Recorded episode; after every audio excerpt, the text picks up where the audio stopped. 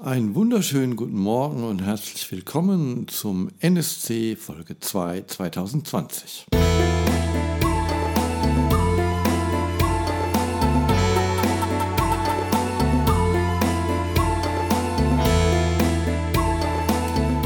Ja, Sternzeit 4.20 Uhr. Ich bin schlaflos äh, und habe mich jetzt entschieden, diese Zeit zu nutzen, um eine Podcast-Folge aufzunehmen. Und ähm, ja, warum bin ich schlaflos? Ich habe äh, die letzten zwei Tage eigentlich damit zugebracht, ähm, die Folge 2 aufzuzeichnen äh, und habe festgestellt, dass es eine scheiß Arbeit ist. das ist eine Riesenarbeit, Leute. Ich hätte das nicht gedacht. Ähm, ich muss an der Stelle einfach mal sagen, ich habe den größten, aber wirklich äh, mittlerweile den allergrößten Respekt vor den YouTubern äh, und den Influencern, über die so gerne gelacht wird, die also da irgendwelche äh, Mascaras, Lippenstifte und sonst was vorstellen. Ja, das ist gar nicht so einfach. Das ist nicht so einfach, wie man denkt. Und äh, besonders wenn es um komplexere Themen geht, also die dann noch äh, recherchiert werden wollen und die man irgendwie äh, so strukturieren muss, dass es eben noch in 20, 25 Minuten irgendwie verpackt ist, unterhaltsam, unverständlich. Heidenei, es ist nicht einfach. Aber wir wollen nicht jammern, äh, ganz im Gegenteil. Joshi, hör auf, an dem Mikrofonständer rumzumachen. Äh, die Katze macht am Mikrofonständer rum. Das macht es jetzt nicht gerade einfacher. Ähm, ja, wir wollen nicht jammern. Ähm, ganz Gegenteil, ich möchte mich mal bedanken, äh, jetzt erstmal an der Stelle für eure Resonanz äh, auf den ersten Teil. Ähm, die war wirklich umwerfend und das hat mir auch Mut gemacht, jetzt mal eine zweite Folge anzugehen. Und äh, naja gut, das ist jetzt, glaube ich, die hm, 17. Fassung davon. Äh, wie gesagt, es ist jetzt derweil 4.23 Uhr. Ich habe mir einen Kaffee gemacht und beschlossen, äh, dass ich jetzt aufstehe und äh, irgendwie die Zeit nutze. Gut, äh, warum war das denn jetzt so aufwendig und komplex? Also, naja, also die, die Umstände, die so ein Podcast mit sich bringt, das ist die eine Sache. Das andere ist aber, dass ich ein Thema gewählt hatte, was mir furchtbar unter den Nägeln äh, brannte und immer noch brennt, weil ich es für furchtbar wichtig halte ähm, im, im Bezug auf Shibari, was äh, wirklich ähm, extrem aufwendig ähm, zu, ja, wie soll man sagen, nicht nur zu recherchieren ist, sondern wo sich die Wissenschaftler und Forscher manchmal selber gar nicht grün und einig sind. Das macht es natürlich nicht leichter dann. Und dieses Thema, über das wir heute sprechen wollen, ist die Zeit. Zeit, äh, vor allem in Bezug auf Shibari und Kinbaku und wie wir Zeit wahrnehmen. In der Zeitforschung ist es so, was äh, gestern irgendwie noch angesagt war, ist heute schon wieder Schwachsinn. Und ähm, dieses Feld Zeitforschung und Wahrnehmung der Zeit, das speist sich aus ganz vielen wissenschaftlichen Bereichen. Ja, das ist also extrem interessant. Also die Philosophie spielt da eine Rolle, die Physik selbstverständlich und äh, maßgeblich natürlich die Psychologie, ja, und da gibt es ganz schlaue Köpfe und die sind auch viel schlauer wie ich. Das heißt, ähm, wenn ich jetzt in meinem 112. Anlauf versuche, was Schlaues über Zeit und die Wahrnehmung von Zeit zu sagen, dann kann ich das immer nur als äh, Fesselkünstler, ja, als äh, Shibarist, als ähm, Bakushi, als äh, was auch immer, wie Rigger, wie immer ihr das nennen wollt, und nicht ähm, als äh, Psychologe oder, oder Zeitforscher oder sonst was. Das möchte ich mir nicht anmaßen. Und vermutlich wird der eine oder andere, ähm, der aus einem dieser Fachbereiche kommt, auch die Hände über dem Kopf zusammenschlagen. Ihr müsst da ein bisschen milde walten lassen. Schauen wir uns erstmal an, was ich äh, in meinen Recherchen ja, in den letzten äh, Tagen so ein bisschen rausgefunden habe. Und äh, damit wir mal so von der Nomenklatur und äh, von den Grundvoraussetzungen so ein bisschen auf denselben Nenner kommen. Ähm, Zeit kann man ja auf unterschiedliche Weisen beleuchten, also mal so grundsätzlich. Und äh, da haben wir natürlich so die philosophische Betrachtungsweise, also die kennen wir alle, äh, nämlich äh, Gegenwart, Vergangenheit und Zukunft. Und das kennen wir aus dem ach Gott, ja, aus dem Geschichtsunterricht, da beleuchten wir Dinge, die in der Vergangenheit lagen und so. Auch diese Einteilung ist auch für uns, sagen wir mal, in, in der Sprache ist die ja, das ist ja, da ist die ja ganz stark vertreten, ja. Wir haben ja ähm, grammatikalisch schon unterschiedliche Zeiten und so weiter. Das ist ja nicht so wichtig jetzt. Ähm, physikalisch ähm, kennen wir auch alle, da können wir die Zeit messen und ähm, während man ganz früher also dachte, die Zeit wäre so, so ein unaufhaltsamer, unveränderlicher Strom, ja, ähm, der, der durch nichts beirrbar ist praktisch, ähm, geht man jetzt äh, seit 1905, also seit Einstein die äh, Relativitätstheorie veröffentlicht hat, gehen wir also davon aus, äh, dass sie nicht ganz so starr ist, die Zeit, ja, und ähm, dass die also in irgendeiner Weise noch äh, mit Raum äh, korreliert und ach, weites Feld, brauchen wir nicht drüber reden, haben wir uns in der Schule genug mitgeplagt. Was uns interessiert, ist so die, ähm, die, die, äh, die psychologische Komponente. Und ähm, da spielt unsere Wahrnehmung eine, eine, extrem große Rolle.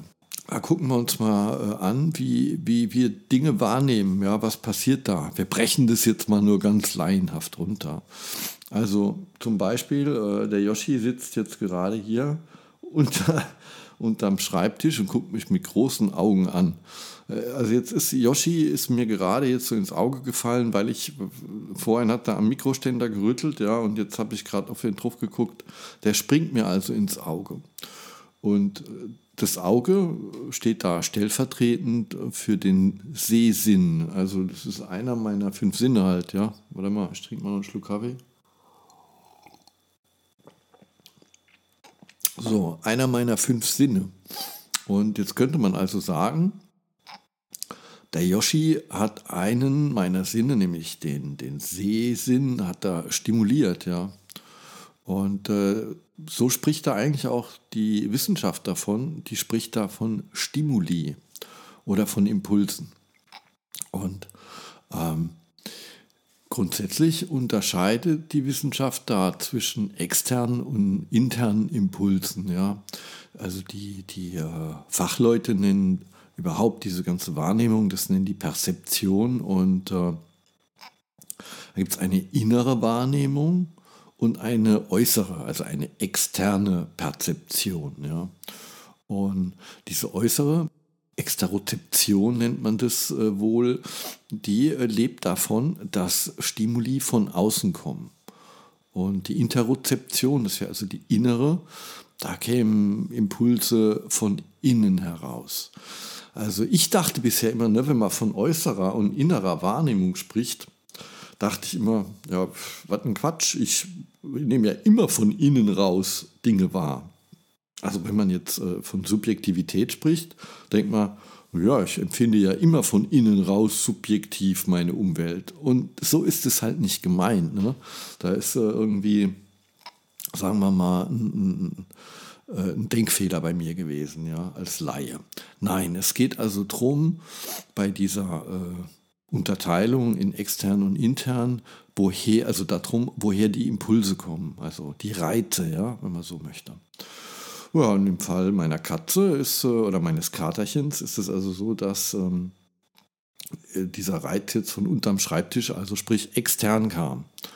Und äh, das wäre die äh, eine Form. Und bei der Interozeption, bei der inneren äh, Wahrnehmung, da äh, gibt es auch nochmal unterschiedliche Bereiche. Da geht es darum, Impulse von innen zu betrachten oder wahrzunehmen oder da kommen die Impulse eben von innen aus uns selbst heraus. Da wird auch nochmal ähm, unterschieden, ja, äh, gibt es die äh, Viszerozeption zum Beispiel und äh, die äh, besagt, dass äh, die äh, eigenen Funktionen des Körpers zum Beispiel wahrgenommen werden. Ja. Also die kennt ihr, wenn ihr jetzt, sagen wir mal, im Bett liegt und äh, ja, vielleicht so Einschlafprobleme habt, so wie ich heute, ja. Ähm, und ihr hört so euren eigenen Herzschlag. Ja? Das wäre so ein Beispiel dafür. Das ist die Viszerozeption.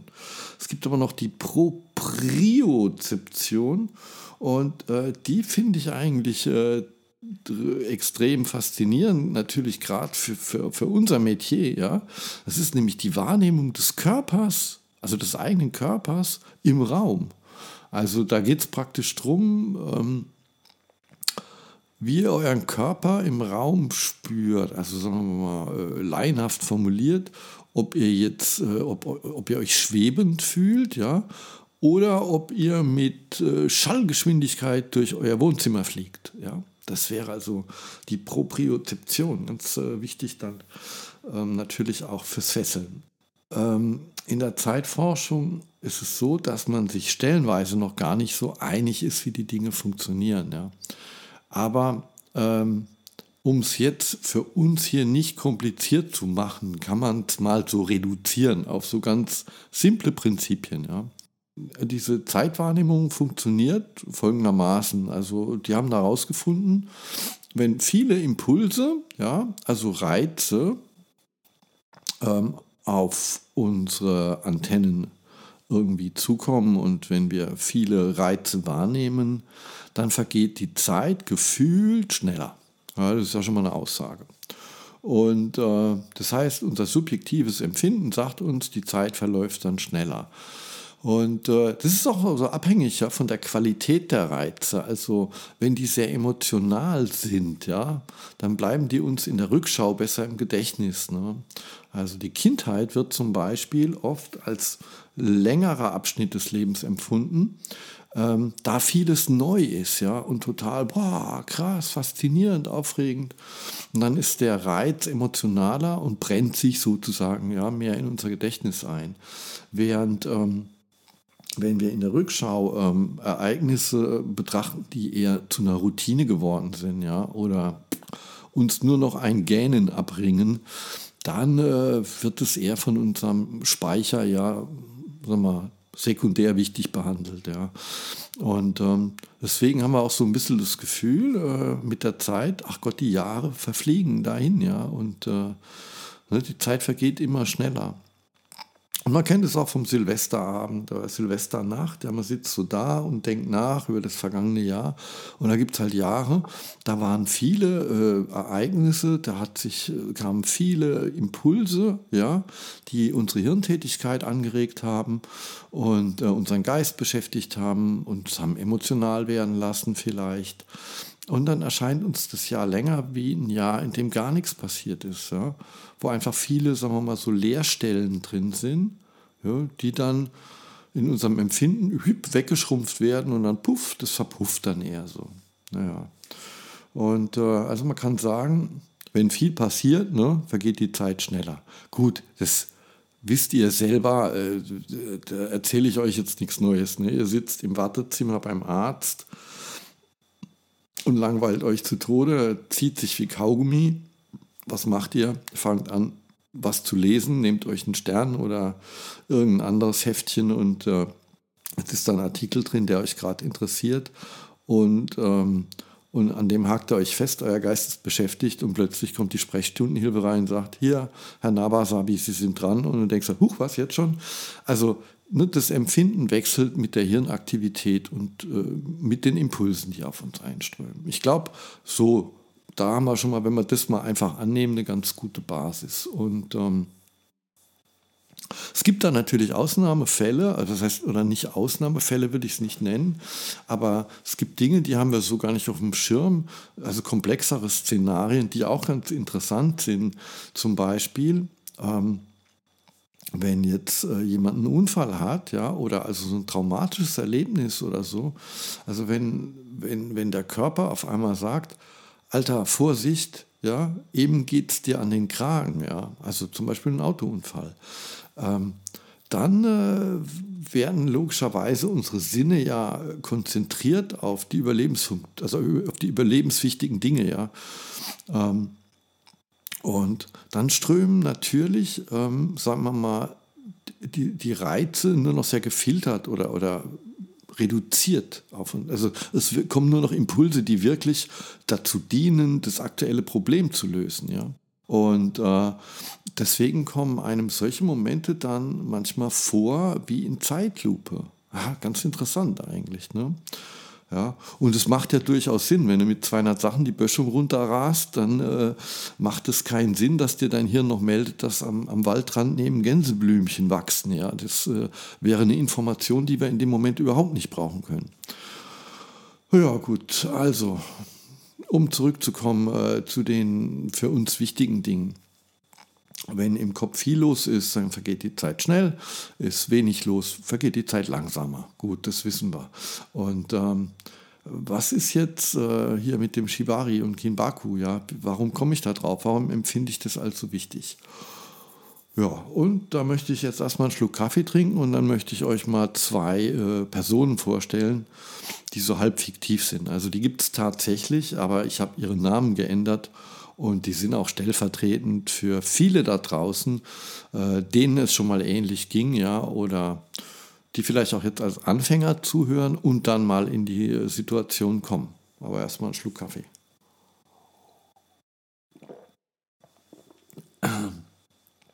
Tja,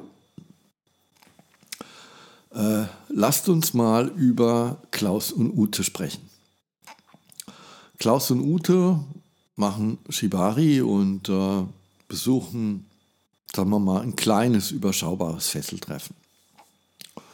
Und ähm, Klaus äh, hat schon den einen oder anderen Kurs besucht und hat da auch so typische äh, Dinge gelernt, wie man, äh, sagen wir mal, jetzt Caressing-Style, ist nur ein Beispiel, also Aibu Nawa, fürsorgliches Fesseln, wird da meist am Boden gemacht, wie man da schön am Boden fesselt, ja, Nevasa sozusagen. Nevasa, für die, die es nicht wissen, heißt am Boden. Und ähm, Jetzt hat er also gelernt äh, von seinem Lehrer oder von dem Dozent, der den Workshop gemacht hat. Ähm, äh, am besten ist es, wenn man, wenn man seinen Fesselpartner so erstmal positioniert und das macht er da, wo er sie eben fesseln möchte und äh, platziert sie da. Das heißt, er bittet sie im, im Sesa, das ist eine japanische Sitzweise auf den, auf den Unterschenkeln, sehr elegante. Sagt ihr, bitte setz dich doch in den Sesa oder deutet ihr das an. Und Ute macht es auch. Und beide wissen, dass jetzt, ähm, so wie sie das in dem Kurs mal mitbekommen haben, ein guter Zeitpunkt ist, so runterzufahren und den Alltag ein bisschen außen vor zu lassen. Es wäre jetzt ein schöner Zeitpunkt, weil jetzt hat er sie ja praktisch im Raum platziert und kann ein paar Meter weiter weggehen und erstmal, sagen wir mal, sein, sein erstes Seil da zur Hand nehmen. Ja, kann er vielleicht schon mal aufmachen und ausstreichen und kann äh, die Ute in ihrer Schönheit, die da also in ihrem Kimono auf den Tatami-Matten äh, sitzt und äh, voller Erwartung ist, was jetzt gleich Tolles passiert, kann sie da schon mal mit den Augen ein bisschen ausziehen und betrachten. Und Ute hätte im Gegenzug dazu die Möglichkeit, ähm, runterzufahren, also ihre, ihre ähm, Aufmerksamkeit eher auf sich selbst zu lenken, so ein bisschen in sich zu gehen die Atmung zu verlangsamen, vielleicht die Augen zu schließen und einfach äh, ja, so den Alltagsstress, die Kinder, den Beruf und den ganzen Kram außen vor zu lassen, sich aufs Fesseln einzustimmen. Und also Ute sitzt jetzt eben hier auf dieser Tatami-Matte. Naja, gut. Und äh, Jetzt ist so, dass Klaus weiß, dass Ute diese Zeit braucht, ja. Also Klaus ist jetzt äh, kein, kein äh, blutiger Anfänger oder so, ja. Ist er nicht. Der weiß, nee, nee, das ist ein guter Zeitpunkt, um sie mal so ein bisschen sich einstimmen zu lassen. Und äh, die Impulse die, und die, die Reize, also diese Stimuli, die jetzt ähm, auf die beiden einwirken, sind mal im Moment noch, also sagen wir mal, zu Beginn jetzt noch relativ ähnlich, ja. Sind nicht ganz gleich, aber die sind ähnlich. Denn wir sind ja auf einem Fesseltreffen. Das heißt, da ist, auch wenn sich jeder bemüht, leise zu sein, außenrum ist da immer ein bisschen was los, ja, ist ganz klar. Ähm, Im Nebenraum ne, macht einer Kaffee, ähm, hier raschelt einer an, an, seiner, an seiner Seiltasche und einen Meter weiter auf dem nächsten Spot, auf der nächsten Decke ja sitzt ein Pärchen und da stöhnt die, äh, wie wenn sie im Swingerclub wäre, weil die halt einfach lauter ist von ihrer Natur her und so ihren Emotionen, sagen wir mal, da freien Lauf äh, lässt. Das sind natürlich Wahrnehmungen, ja, plus die optischen Reize die hat jetzt die Ute vielleicht weniger, weil sie die Augen schließt. Und da kann sie schon mal, hat sie ein probates Mittel, äh, verschiedene Impulse einfach wegzudrücken, ja, und zu sagen, nee, die lasse ich nicht an mich ran, also externe Impulse, ja. Ähm, also da kann die Ute schon mal die Exterozeption, ja, wie man sagt, ein bisschen äh, minimieren. Klaus kann das nicht, denn der kann ja nicht blind durch die Gegend laufen und äh, der kriegt also auch noch diese optischen Reize äh, mit und das möchte er auch. Er möchte ja seine Ute sehen in all ihrer Pracht. Ja. Äh, wir Fessler sind ja oft Voyeure auch und äh, wäre ja schade, ne, wenn wir da irgendwie nichts sehen würden. Und jetzt merkt ihr das schon. Also schon an dieser Stelle, obwohl eigentlich noch gar nichts passiert ist, hat die Ute weniger Impulse von außen. Ja? Und der Klaus hat einen Tacken mehr Impulse von außen. So, also Klaus geht jetzt auf seine Ute zu und er macht es langsam und bedächtig und er bemüht sich auch wirklich langsam zu sein, ja. Ähm, weil er das auch gelernt hat, ne? So, man soll da mal am Anfang keine Hektik verbreiten, das wäre nicht äh, zuträglich. Und jetzt tritt er also an seine Ute ran und ähm, man hört natürlich seine Schritte auf der Tatami-Matte, die nimmt die Ute wahr, das sind Impulse, Impulse, Impulse, Impulse und steht hinter seiner Ute. Und jetzt machen wir mal kurz so einen kleinen Cut. Ja? Ähm, wir machen gleich weiter mit unserer Klaus- und Ute-Geschichte, aber wollen uns mal kurz überlegen, ähm, was denn so deren beider Absicht und Ziel ist vielleicht. Ja? Damit wir wissen, ne? damit wir später auch wissen, haben sie das erreicht oder haben sie es nicht erreicht und wenn sie es nicht erreicht haben, wie hätten sie es erreichen können, was ist da schiefgelaufen oder was besonders gut gelaufen. Also was sind da überhaupt jetzt so die Absichten? Ne? Wir frieren die beiden jetzt mal ein, drücken die Pause-Taste. Ähm, die Ute sagt immer sozusagen, sie empfindet eine Session besonders schön, wenn ähm, sie später also praktisch sagen kann, krass, ich habe von der Außenwelt gar nichts mehr mitbekommen. War alles wie ausgeblendet. Also ich habe gar nicht mehr mitbekommen, dass dann noch die Musik irgendwie leise im Hintergrund läuft. Ich habe die Stimmen im Raum von dem Fesseltreffen von den anderen Leuten, das habe ich nicht mehr wahrgenommen. Dass der Typ im, im Nebenraum einen Kaffee kocht, habe ich nicht mehr mitbekommen. Das war alles weg. Was maximal noch bleibt, ist das tiefe Band, äh, das sie mit ihrem Rigger verbindet. Und das ich an der Stelle sogar mal ein bisschen in Frage stellen möchte, ja, so frech bin ich, ähm, so unverschämt. Aber dieses Band, also ne, diese tiefe Bindung und diese Connection zum Rigger, die, äh, die bleibt und der Rest, der wird alles ausgeblendet. Die Kinder, Stress, Ärger mit dem Chef, das spielt alles keine Rolle mehr, ist alles weg. Und wenn das der Fall ist, dann findet sie das gut. Und warum findet sie das gut? Das ist das, was wir so auch in der Szene Subspace nennen würden. Sie entert dann den Subspace und taucht also tief runter, ja, taucht tief runter. Die externen Impulse, also die Exterozeption wird zurückgefahren und es zählen eher die Impulse, sagen wir mal, die noch von innen rauskommen. Und die Ute hat dadurch die Möglichkeit, sagen wir mal, von dieser eher, hm, ja, ich möchte es fast profanen Erlebensweise auf eine sehr, ja, äh, sehr, sehr gefühls- äh, oder emotional empfindliche äh, Empfindensweise zu kommen. Ja? Und es macht ja auch Sinn, denn diese äußeren Ablenkungen, die werden ja, die werden ja weggeblendet. Ja? Das heißt, sie wechselt also von der Exterozeption zur Interozeption, wo sie ihren eigenen Herzschlag wahrnimmt und äh, möchte jetzt nicht, wenn ich, wenn ich jetzt sage, sie nimmt ihre eigenen Organe wahr, wie klingt denn das? Klingt ja wie wenn sie ohne Narkose auf dem OP-Tisch liegt. Das, äh, ne? Aber so ist es im Prinzip. Also sie ist sehr, die, die, die Schau ist sehr nach innen gekehrt, also der Blick, ja. Ne? Das ist eine nach innen Schau sozusagen. Und da muss man natürlich anmerken, dass die Psychologie uns äh, für die Gegenwart zum Beispiel nur drei Sekunden Zeit gibt, ja. Ich wusste gar nicht, dass es da so eine konkrete Zahl gibt.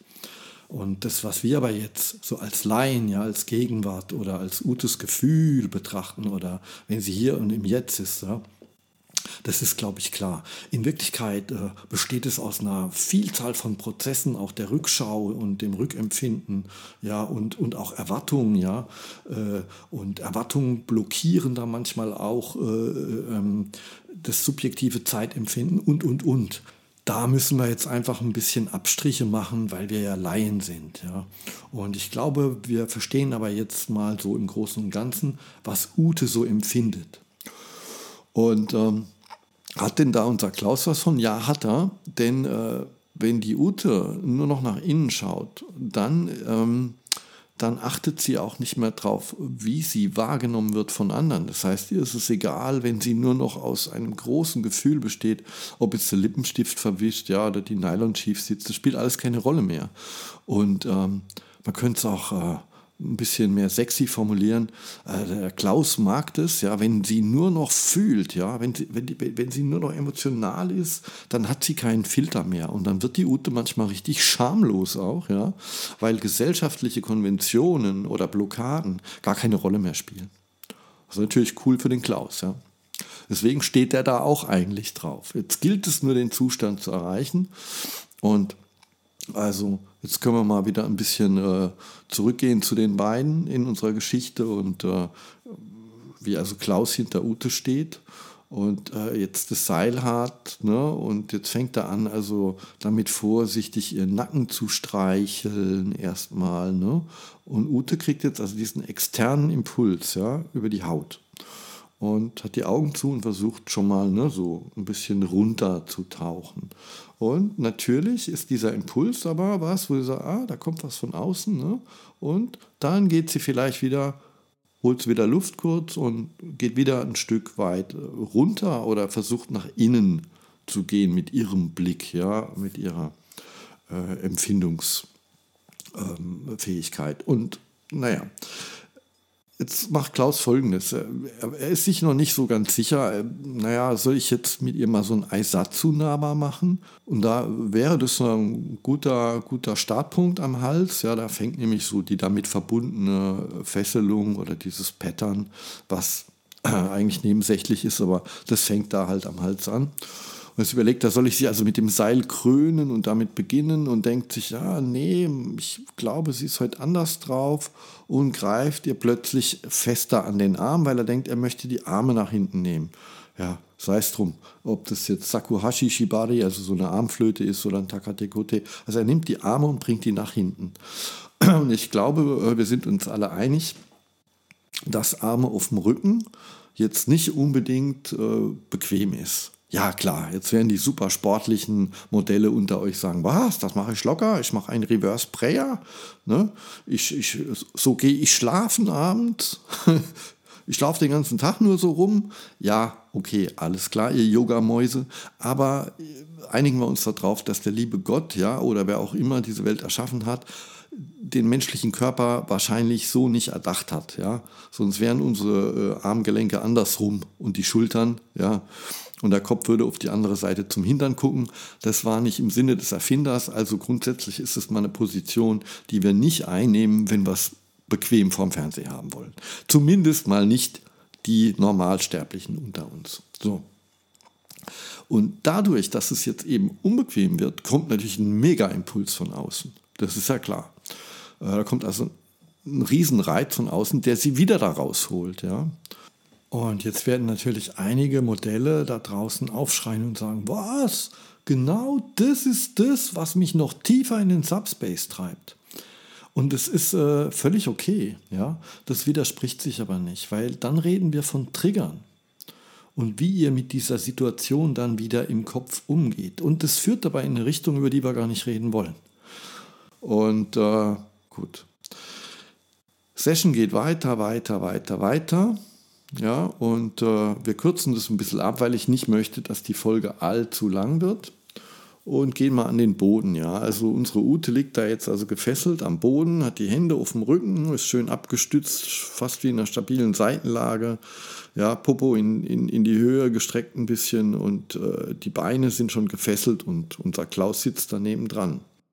Jetzt wäre eigentlich ein guter Zeitpunkt, der Ute Zeit zu geben, noch mehr abzutauchen, ja, in diese Gefühlswelt.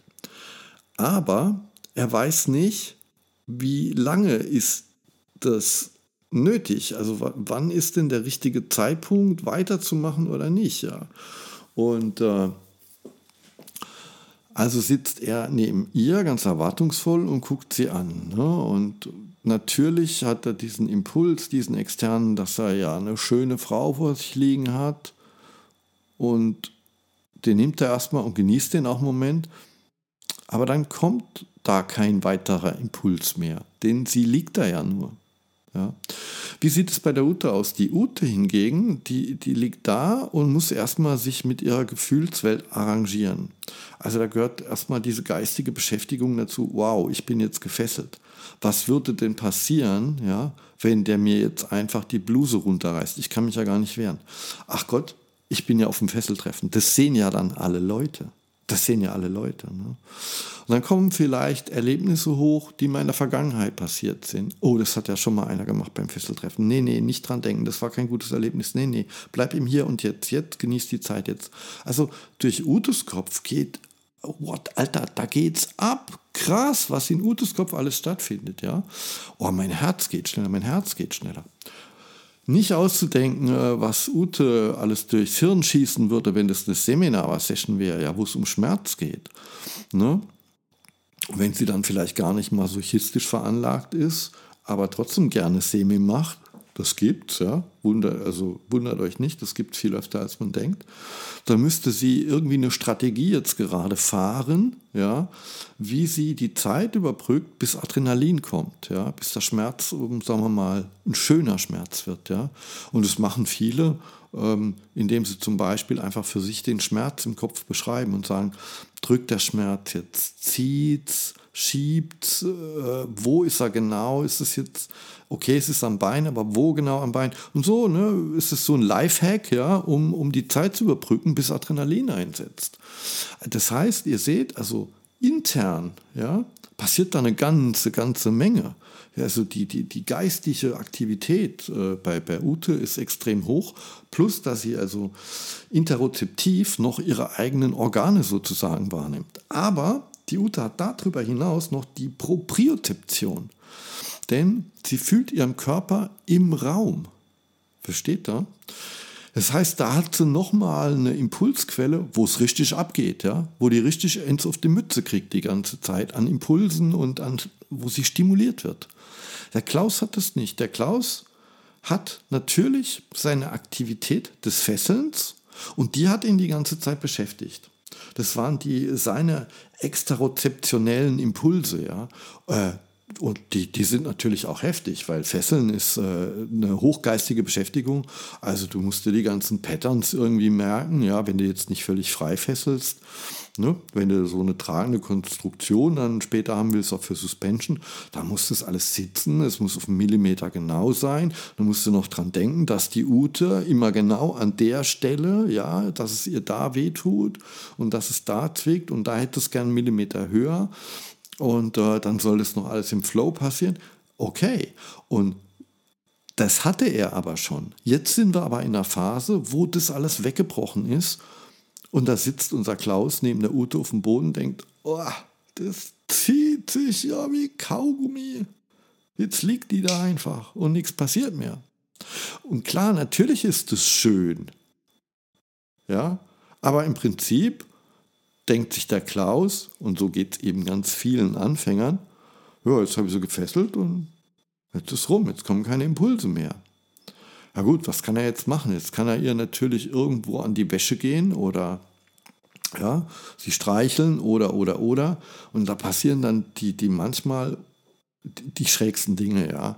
Aus so einer Verlegenheit, gerade wenn da noch andere zuschauen raus, äh, was passiert meistens? Da meint der Rieger dann, er müsste auf Macho machen und haut ihr mal voll auf den Arsch und reißt eigentlich natürlich alles das mit dem Arsch ein, was er mit den Händen aufgebaut hat, weil er die Ute ja komplett aus ihrer Innenwelt herausholt wieder in die Außenwahrnehmung. Ja.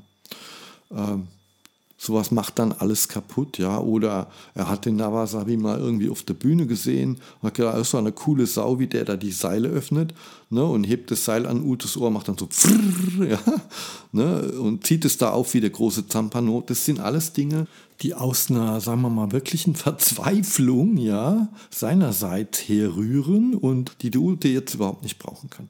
Aber wir waren ja gar nicht bei den Ablenkungen, wir waren ja beim Faktor Zeit und da haben wir jetzt eben das Problem, dem Klaus sind die Impulse ausgegangen, sage ich jetzt mal, ja, so, während die Ute, die kriegt immer mehr Impulse. Da geht es im Innersten völlig ab, ja. Da ist Party angesagt, sozusagen. Und die Synapsen tanzen Samba. Dann ist ja klar, dass beide ein unterschiedliches Zeitempfinden haben, oder? Ne, wenn wir jetzt das nehmen, was wir vorhin besprochen haben, wären wir uns doch da, glaube ich, ziemlich einig. Und was dem Klaus jetzt nicht gerade eine Hilfe ist, oder sagen wir mal, naja, nicht in die Karten spielt, aber in der Natur der Sache liegt, ist, dass man diese Aktivität, die also diese geistige, die bei Ute stattfindet, die sieht man ihr nicht so an. Oder sagen wir mal, zumindest der Klaus sieht es gerade nicht, ja, weil er vielleicht gar nicht so erfahren ist und weiß, äh, worauf man da gucken kann, um solche Aktivitäten ja festzustellen. Und umgangssprachlich würde man das jetzt vielleicht äh, am ehesten benennen mit, ja, die beiden ticken jetzt im Moment gerade völlig anders. Da sind natürlich unweigerlich Probleme vorprogrammiert, ganz klar. Das äh, Logisch. Wir haben also praktisch eine anders tickende Uhr. Wobei ich jetzt mal kurz diese Formulierung anders tickende Uhren oder anders tickende Uhr in Frage stellen will. Ich würde sagen, wir haben zwei komplett verschiedene Uhren. Also sprich, was ich damit meine, andere Modelle, eine andere Bauart. Ja?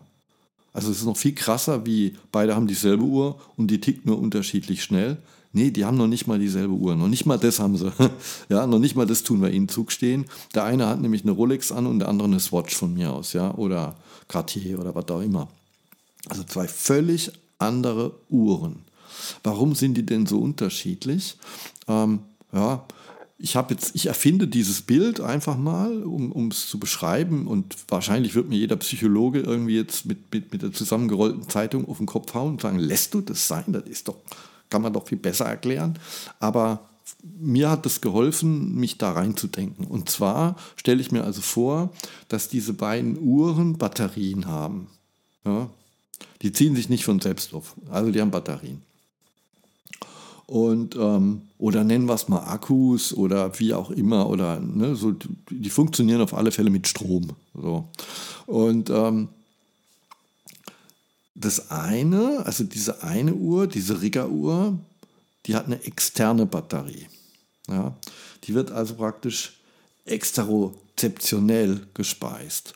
Während diese Bunny-Uhr, also in diesem speziellen Moment am Boden, wir reden jetzt nicht von anderen Szenarien, also in diesem speziellen Moment, in diesem Szenario, in dieser Geschichte, in der wir uns mit Klaus und Ute befinden, da wird Utes Uhr von einer praktisch internen Batterie versorgt.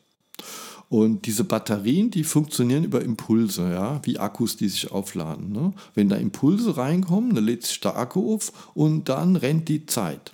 Und während Utes Uhr und deren Batterie permanent weitergespeist wird, weil das praktisch so wie so ein Perpetuum mobile von innen raus passiert. Zumindest geht es mal eine ganze Zeit lang, bis Ute sich langweilen würde. Ja, da, da vergeht schon einige Zeit, wenn das schön gemacht äh, worden ist am Boden.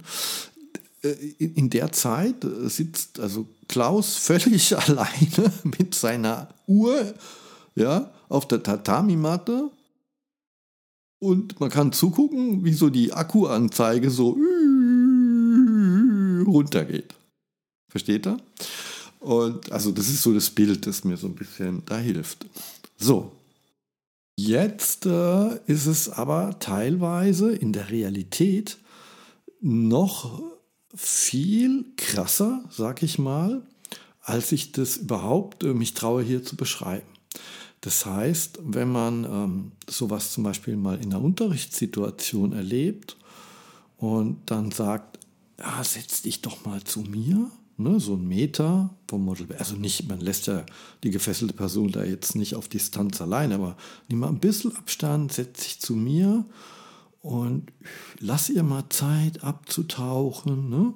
lass ihr mal Zeit, dann sagt die, sagt der Klaus, sagt dann, ja, ja, ja, ja, klar, und setzt sich das dauert noch keine zehn Sekunden. Und ich übertreibe jetzt nicht, ich meine wirklich zehn, einfache zehn Sekunden. Dann steht er auf und klebt wieder an Ute und macht ihr eine Haarfesselung, Kamishibari, ein Schrittseil. Und ich bin mir ziemlich sicher, wenn noch das Piratenschiff von Playmobil da wäre, dann würde das auch noch mit reingefesselt werden und was sonst noch alles so zu finden ist. Es ist tatsächlich manchmal so krass. Ja? Und das klingt jetzt, als würde ich über den Dingen stehen. Äh, leider nein. Leider nein. Ich habe eine nur sehr trübe Erinnerung an meine Anfangstage, in denen das jetzt eine größere Rolle gespielt hat. Und das liegt eben unter anderem an der subjektiven Wahrnehmung von Zeit, ja und dem Zeitgedächtnis und vielem, über das wir gesprochen haben.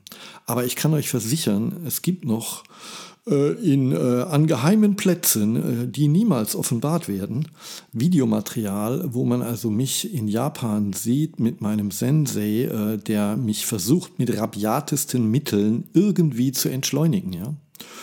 Und ähm, das ist auch völlig okay so, denn das geht vielleicht gar nicht mal nur ganz vielen, sondern vielleicht sogar allen Riggern am Anfang so.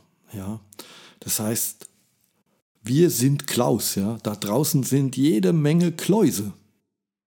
Jede Menge Kläuse, die genau dasselbe durchleben oder durchlebt haben. Und selbstverständlich gibt es da draußen auch jede Menge Utes, ja, die eben eine ganz andere Uhr haben als die Kläuse. Wie kann man denen jetzt helfen? Ja, und da gibt es probate Mittel. Also da gibt es tatsächlich Mittel. Ähm, kann man diese Uhren synchronisieren? Ne? Wäre mal so eine Frage. Ich glaube nicht, ja? weil die sind ja unterschiedlicher Bauart ne? und die werden ja von unterschiedlichen Quellen gespeist. Und äh, ich glaube also, so eine richtige Synchronisation von Anfang bis Ende kannst du knicken. Wird nicht, wird nicht passieren. Gut. Vielleicht können wir aber dafür sorgen, dass äh, zum Beispiel jetzt äh, nur mal äh, dem Klaus seine Uhr sich also etwas der von Ute anpasst. Und das geht schon. Da gibt es wirklich probate Mittel. Da gibt es äh, so, ja, ich nenne das immer Hacks, ja, also so, so Workarounds sozusagen, ja. Denn du kannst ja nicht einfach mal auf Kommando so empfinden wie dein Partner. Und das sollst du auch gar nicht. Das ist eine ganz andere Rolle und Aufgabe. Und wird das ja nicht funktionieren, ja es fesselt ja immer noch äh, Rigger und Modell und nicht Rigger und Rigger oder Modell und Modell. Ihr versteht, was ich meine, ja.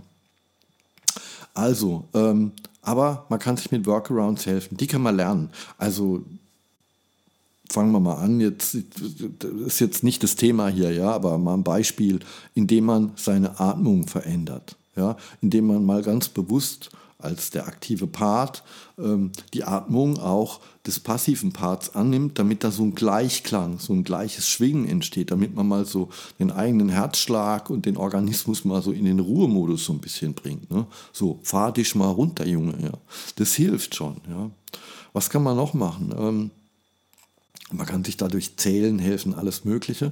Aber vielleicht das Wichtigste, man kann sich erstmal für sich selber darüber klar werden, was einen an diesem Fesseln am Boden, da jetzt in dem Moment, ja, oder dann dasselbe könnte man ja auch auf andere Spielarten adaptieren, was einen da fasziniert.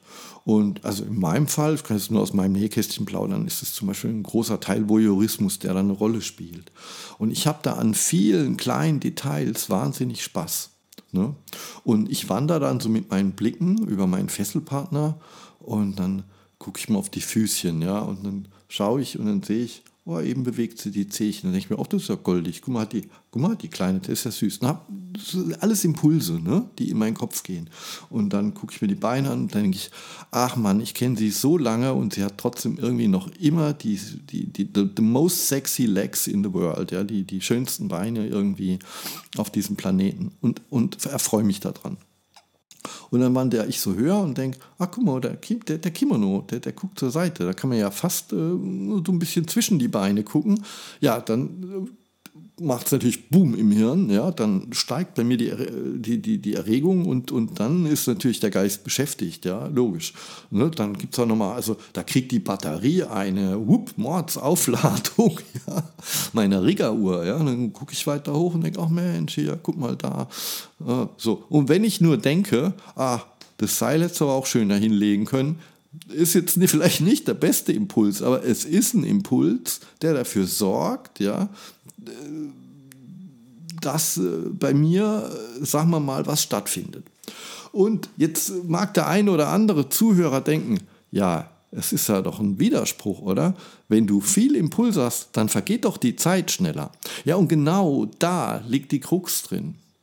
Also, wenn wir fesseln als Rigger, dann kommen wir aus einer Situation raus, wo wir extrem viele Impulse haben, wo die Uhr tick, tick, tick, tick, tick, tick, tick, das kriegen wir gar nicht mit, ne? wie, wie schnell da die Zeit vergeht. Und dann, wenn die Person gefesselt ist, fällt es ab, dann ist Cut, dann zieht jemand den Stecker. Versteht ihr? dann zieht jemand den Stecker. Und deswegen geht es also praktisch bei diesem Hack, bei diesem Workaround oder bei diesem, wie könnte ich mir helfen, nicht drum, äh, jetzt irgendwie möglichst wieder ganz, ganz viele Impulse aufzubauen. Nein, das wollen wir nicht. Und warum wollen wir das nicht? Weil das die Ute aus ihrem State of Mind rausholt. Das tun wir der Ute nicht an. Wir fangen jetzt nicht an, die Haare noch reinzunehmen und wir machen nicht noch einen Schritt Seil, wir legen keine Klammern an die Nippel und wir fangen auch nicht an, wie ein Idiot auf den Arsch zu hauen. Nein, das nicht. Sondern wir sorgen dafür, dass es uns erstmal gut geht, ja. So, wir halten die Connection, vielleicht lassen wir die Hand da, aber wir sorgen jetzt nicht, dass die Impulse, die uns helfen, dieses Loch zu überbrücken, sie stören und ihre Uhr stören. Ja, das wäre so natürlich die Idealvorstellung. Mal klappt es besser und mal nicht. Ich weiß, es gibt noch so viel zu quatschen zu dem Thema, aber ich habe mit Erschrecken festgestellt, dass der Podcast viel zu lange geworden ist. Das ist mir gar nicht aufgefallen. Man hätte da gut und gerne zwei äh, Folgen draus machen können. Das war keine Absicht und die nächsten Folgen werden auch wieder kompakter. Ich bin äh, umso froher, wenn ihr jetzt bis jetzt durchgehalten habt, ja, und wenn, was, wenn ich euch stimulieren konnte, um beim Thema zu bleiben und es dadurch kurzweilig und nicht langweilig war, ja, ich hoffe, ihr diskutiert das noch ein bisschen weiter. Schreibt doch mal, ob ihr Klaus seid, ob ihr Ute seid, ob ihr einen Klaus kennt da draußen und ja, wie es euch damit geht, wie, was sind eure Hacks, wie geht ihr damit um und äh, wie stellt ihr eure inneren Uhren ein? Das äh, wäre super spannend. Bleibt anständig und lieb dabei. Ich wünsche euch in jedem Fall so oder so eine gute Zeit.